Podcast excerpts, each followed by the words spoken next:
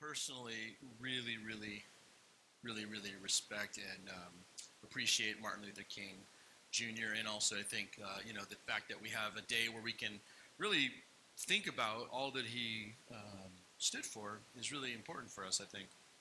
Um, one of my favorite quotes, though, is this one from him, where he said, "Freedom only comes through persistent revolt, through persistent agitation, through persistently rising up against the system of evil." And it reminds me of how Jesus said that the kingdom of heaven suffers violence and the violent take it by force. And sometimes we have to, well, not sometimes, um, there are. Um, there are principalities and powers that are trying to wage war against us. And, you know, part of our, I think, calling in the church is to stand against um, those kingdoms of darkness and to be prophetic voices and to really talk about justice and talk about truth and talk about all these different things that are part of following Jesus. Amen? So hopefully tomorrow you have a chance to kind of just think about about that. And I love that you know during the civil rights movement there were many many Christians who were at the forefront of that, marching and and persistently calling for uh, there to be change in society. And I think we should still do it. Um, but I, I think MLK, Martin Luther King Jr., was super prophetic, very prophetic in his time. And I've been thinking a lot about what it means to be prophetic. You know, like, have you heard that phrase, like, oh, it was so prophetic? You know, like you have an interaction with somebody and and uh, you walk away feeling like, oh, that was very prophetic. Any of you have encounters like that where it was like, that was kind of weird? No, none of you have weird encounters? Yeah, some of you are weird, that's why. The rest of us are like, that was weird. But um, I want to have more of those. And I want to, I think I want to be a prophetic person. And, and I want to talk about that a little bit today because I think that I've had um, some encounters over the years with people who are very prophetic. Um, my whole way of getting into ministry, like, you know, I was just telling somebody this story the other day because they were like, How did you become a pastor? And I was like, uh, That's a great question. I don't know. it's like, How did that happen? And I was kind of reflecting on on this season of life. And I think Don and I had been married for maybe three years, four years, and we were just you know really really wanting to grow, and we're going to church all the time. And I was studying theology. Uh, I think at the time I was in grad school and starting to read all this theology and was loving it. And we just started helping out at this church. And we met this guy. This guy was um, you know, from the East Coast, and you know, the East Coast vibe is different than the West Coast vibe, right? And I was like, the first time I ever met him, I was like, I don't like this guy. This guy's a jerk, because he was just so like, you know, just matter of fact and just brutally honest, and would just say it. And I remember the first time I ever met him, we were at this prayer meeting, and Don and I had been kind of going to the different different churches, and we met him at this prayer meeting. And I remember he was like, "I want prayer. I'm I'm a new pastor in this, or I'm a I'm at this new church I'm pastoring at, and I really could use some help." And so we started praying, and then he just said, "All right, everybody, be quiet." I was like, "Who's this guy? He just asked us for prayer. Now he wants us to be quiet. Like, what's up with that?" And he's like, "All right, let the prophets speak." And I was like, "I don't know if there's any prophets in here, but that's. Do you remember this? It's like the weirdest moment. I was like." okay, this guy's weird. And just every time I'd meet with him, it'd be weird. But I also, every time I met with him, I walked away feeling like something had been something had been about that meeting, like God was on it. And so, meanwhile, Don and I are we're like going to this other church and we're helping out, and we kept starting small groups, and our small groups would go like this: we would have our first meeting, and we'd have like 12 people show up, and then our second meeting would have like 35 people show up. And then our fourth, fifth, we would have, you know, within like six weeks, we'd have like 120 people. And I mean, it was insane. We were meeting at parks and, you know, and they were all calling us pastor. And we were like, we are not your pastors. You know, we just go like to barbecue with you guys, really. And, uh, and we, we did like three small groups like that. And we were starting to wrestle with like, what does that mean? You know, that we keep gathering all these people. And, so I, I met with this friend. His name's Jim, and um, so this prophet dude. You know, we met over uh, coffee one day, and I was just complaining to him. I was like, "Yeah, Jim, you know, we just keep starting all these groups and all these dumb people calling us their pastor, and it's so annoying. And man, I just need to figure out what I'm supposed to do with my life. And you know, I was 23, 24, and I'm just going on and on. I'm just rabbit trailing, and finally he's like, Luke, wake up. Like, what? He said, this is, this is the prophetic moment when I knew something was happening in my life. He said, Luke, if it walks like a duck and quacks like a duck, it's a duck. And I was like, that's the dumbest thing I ever heard. And I went outside and I sat down in my car, and all of a sudden I realized what he was saying. And I started crying for like 40 minutes. I was like, oh, anything but that, Lord. Please. But I knew, like in that moment, there was this prophetic encounter where I knew that God was calling us into ministry.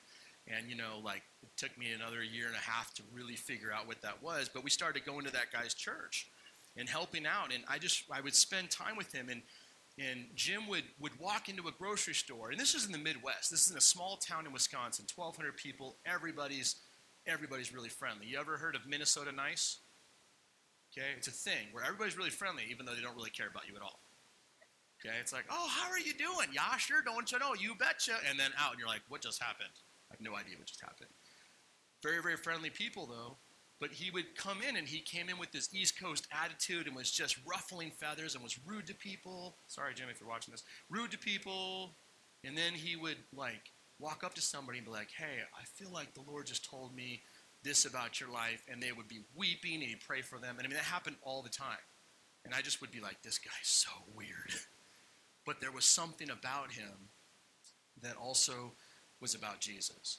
And I kept like seeing that everywhere we go. And, and so he modeled for me over and over this, this thing, though, where he was super attentive to what God was doing all the time. He was always modeling this, this attitude and this, this like vibe where he was just being super attentive to what God was doing. And because of that, he would, he would be able to just kind of minister to people, even though he was from the East Coast, he would share things and people would walk away feeling like, like they, had, they had met with God. And it's interesting because in the Old Testament, um, there's this prophet named Joel. And he says, um, in Joel chapter 2, he says, And it shall come to pass in the last days, it will come to pass afterwards, that the Holy Spirit will, will be on all flesh. Your sons and your daughters will prophesy. Your, your people, all people, not just you know, like the spiritual elites, but like everybody could have access to the presence and power of God through the Holy Spirit. And, and, so the Bible like foretells about this time when God's presence and power would fill people from all over the world, no matter their ethnicity, no matter their social standing, no matter their religious background. And, and so I've been thinking about this a lot along this idea of being prophetic. Like I think, I think a goal for us as individuals and as a church is that we should desire to be prophetic like Jesus was. Right? Like we should be prophetic. And we talked about this last year. At the end of the year, we were in a spiritual gifts sermon series and we looked at 1 Corinthians 12 through 14 and we see Paul says, desire earnestly the spiritual gifts, especially that you may prophesy. And many of us have been like wondering, what does that mean to prophesy? And the New Testament defines it as basically hearing from God and sharing with other people words that are encouraging, comforting, and strengthening. It's those three things. And so, what does it mean to be a prophetic church? Is it means our church has an environment where when people come into it or experience us on the outside of our walls, which is more important, they experience and encounter God's presence. So I have this prayer and desire that we would become more prophetic this year. Now, if you haven't been with us for the past three weeks, um, you will um, have missed out, but we've been doing this series we're calling Engaged. And we're talking about re engaging with the kingdom of God and being more intentional in our spiritual walk. And what I want to do is we're continuing John chapter 4. And so I want to read from John chapter 4. We've been camping out here a little bit. We're going to camp out for the rest of this month too. But I want to read a passage of scripture today and then think a little bit about what it means to be prophetic like Jesus, okay? So this is what we read in John chapter 4, starting in verse 13. We read, Jesus replied, Anyone who drinks this water will soon become thirsty again. But those who drink the water I give will never be thirsty again. It becomes a fresh, bubbling spring within them, giving them eternal life. Please, sir, the woman said, give me this water. Then I'll never be thirsty again, and I won't have to come here to get water. Go and get your husband, Jesus told her. I don't have a husband, the woman replied. Jesus said, You're right, you don't have a husband, for you have had five husbands, and you aren't even married to the man you're living with now. You certainly spoke the truth. Sir, the woman said, You must be a prophet. So tell me, why is it that you Jews insist that Jerusalem is the only place of worship, while we Samaritans claim it is here at Mount Gerizim, where our ancestors worshipped? Jesus replied, Believe me, dear woman, the time is coming when it will no longer matter whether you worship the Father on this mountain or in Jerusalem. You Samaritans know very little about the one you worship, while we Jews know all about him. For salvation comes through the Jews. But the time is coming, indeed, it's here now, when true worshipers will worship the Father in spirit and in truth.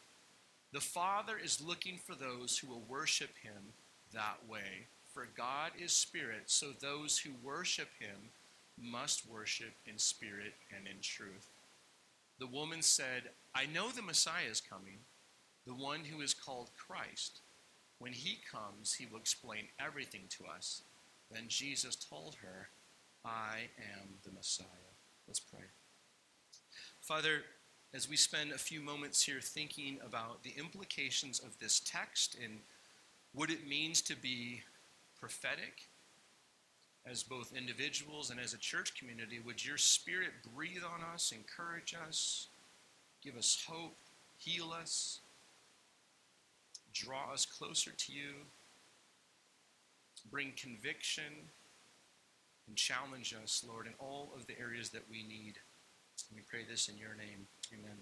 So let's catch up on John 4. So we just read this text, but leading up to this, what happens is Jesus in John chapter 3 just met with a Pharisee named Nicodemus.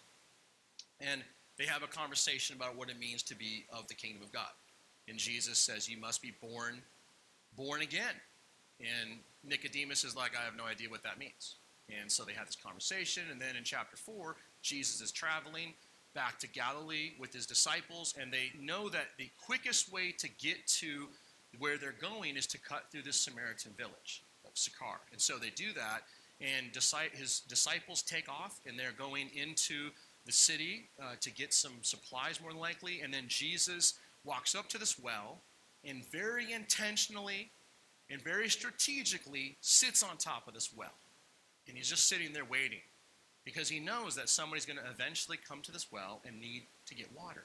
And so what happens is this woman walks up to the well, and then Jesus says, Hey, could you give me a drink? She's blown away because normally Jewish men don't talk to Samaritan women, and men don't talk to women, and there's all these cultural taboos at work there, but Jesus does. And then he starts to have this conversation about living water, and as we just read, she finds out that the water that Jesus is offering is more lasting, better, greater than the water that she is trying to draw from. And that's kind of where we are right now. And so we're going to just kind of dive into this, this idea that she has when she talks to Jesus about being a prophet. She says in this text, Sir, you must be a prophet. So, I mean, when you're reading the Gospels, you'll notice that Jesus carries this like vibe about him, right? Like when he's going places. Have any of you ever read the Gospels and just noticed that everywhere Jesus goes, it's like he encounters people and things change. Conversations happen. People do not leave encounters with Jesus the same way they started. Amen?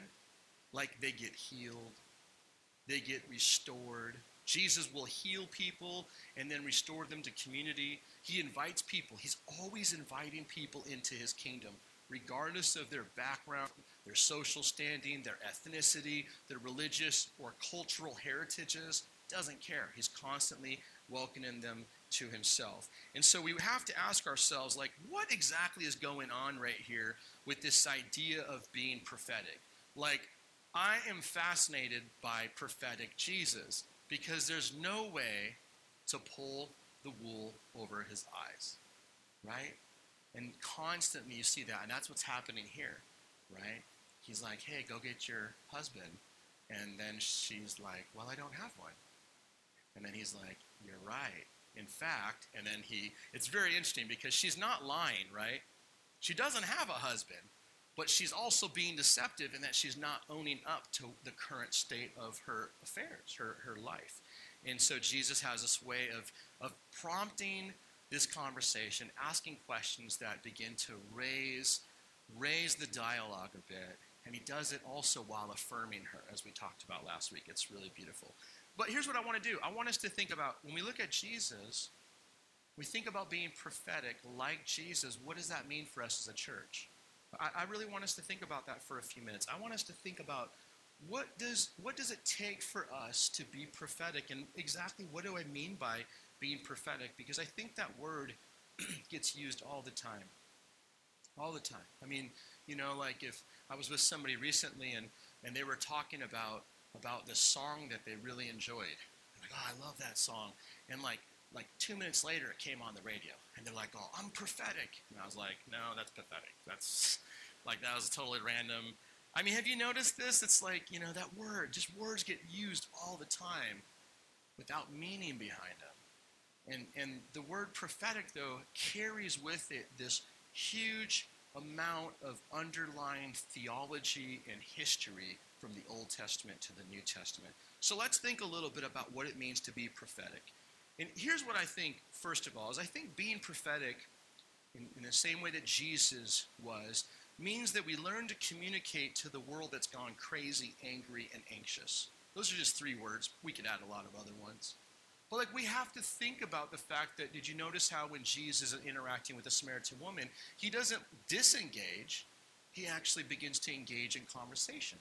So think about all the circles of society that you're involved in. If you're in school, if you have a job, in your family, circles, all these different relationship environments you're in, part of what it means to be prophetic is to be in those and to engage with people and to try to point them to Jesus. That's right. You guys are such great Sunday school participants. Being prophetic means we learn to communicate to the world that's gone crazy, angry, or anxious. And again, pointing you back, last week we talked about how when Jesus is interacting with this Samaritan woman, he's demonstrating for us that he was willing to break social taboos by talking to a woman, first of all, secondarily, a Samaritan woman who was the political enemy of all Jewish people, he was willing to, to supersede those things in order to invite her into the kingdom of God. So, being prophetic means that we learn to communicate to the world that is desperately in need of hope, and we work hard to effectively communicate the things that we believe and hold true about Jesus. The second thing is that being prophetic, I think, means we function somewhat as a moral compass or a moral conscience. I've been having conversations with a lot of people about this lately because I know uh, in this room, I know many of us are feeling concerned or wondering about what is going on and trying to figure out what it is the church can do to make a difference in the world that we live in right now. And it feels like things are getting worse and people are getting crazier, which they are, I think. But I think the church used to used to actually have a real clear understanding of of of their identity and their ability to be prophetic and to and to point people in the world, to point the world to Jesus and to, to truth. And so we have these teachings in the scriptures about how we're called to be salt and light, light and salt, right? Jesus says that. Paul talks about that in Colossians chapter 4 about being a salt. And, and what that means is that we as a community are able to preserve society as we prophetically function to point people to truth because the world needs truth. And so, right now, I think we have to really think that, think about that quite a bit. Um, I mean, like, just for a moment here, how do we make decisions about what is right and wrong? Just think about that. And, as you're thinking about how you make decisions about what is right or wrong, think about how people who don't know Jesus make decisions about what is right and wrong. So, for 2,000 years, this is what Christians have said the way that we figure out what is, what is right, what is true, is first and foremost by the authority of Scripture. Are, are you with me? Like, that is the way that we discern how to live our lives. In fact, the Apostle Paul says all Scripture is breathed by God and is useful for teaching, for training in righteousness. It helps us understand how we should live our lives. So here's the question. And I know we all, hopefully, I mean, I ask this question all the time. Like, what should I do? Do you, any of y'all ask that question? It's like, what should I do in this situation? They cut me off when I was driving to Reading, right? Or, you know, like, what type of television shows should we watch? You folks who watch The Bachelor. Just kidding. No, I'm not. Like, on a real level, we, we have to think about the way we live our lives and how Scripture should, should shape the way that we wrestle with the way that we think, believe, feel, and function. Are you with me? Like, this is how we answer that question. So when someone says, Should I do this? The church has historically and prophetically pointed people to Jesus, and the way that we know about Jesus and the teachings of Jesus is by the scriptures which reveal to us who Jesus is. Paul also says to Timothy that it's within the scriptures that we are taught about the ways of salvation. The scriptures contain the ways of salvation.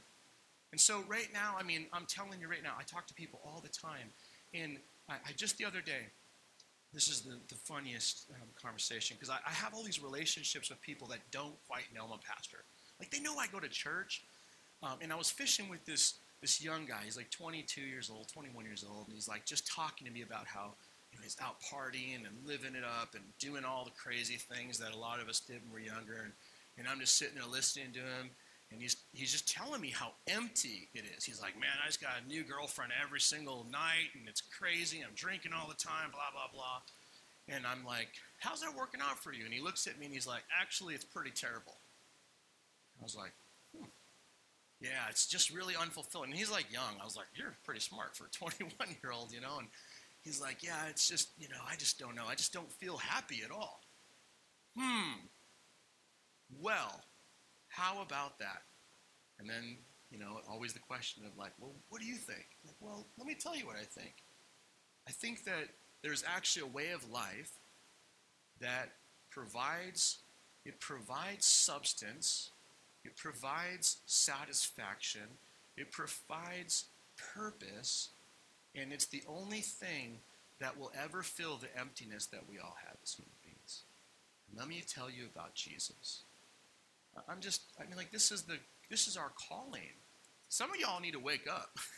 like, we have a prophetic purpose as followers of Jesus is to point people, to, and I'm not talking about being judgmental. I hope you don't go out with your bullhorns and start telling everybody they're all going to hell. It's not helpful, right? I told you uh, like five years ago, I was on I was on Main Street, walking on Main Street. This guy walked up to me. He's like, "Do you know Jesus?" And I was like, "Actually, I do." Uh, and he's like, "Really?" And I was like, "Yeah, I'm a follower of Jesus." He's like, "You don't look like one." And then he told me I was going to hell, and I was like, "It's like, oh my gosh." It's like, what do they look like, you know? and, I, and I actually, I was like, well, I, I pastor a church. It's like, it's probably one of the worldly churches. I was like, oh my gosh, are we? so that's not helpful, but I think what is helpful is to help point people to Jesus. And what is helpful is to point people to the same Jesus who is working on us and helping us become more like Jesus. We do that in a humble way where we say, listen, I'm struggling too, but let me, let me, let me, let me introduce you to the person who is helping put my life back together. Who's helping me to face these, these challenges and these frustrations and this angst that I have. And so I think that's kind of what being prophetic leads into. And so I don't mean like morality in the sense of like checklist morality, like you make sure you don't do these things. What I'm talking about is that there is truth, folks.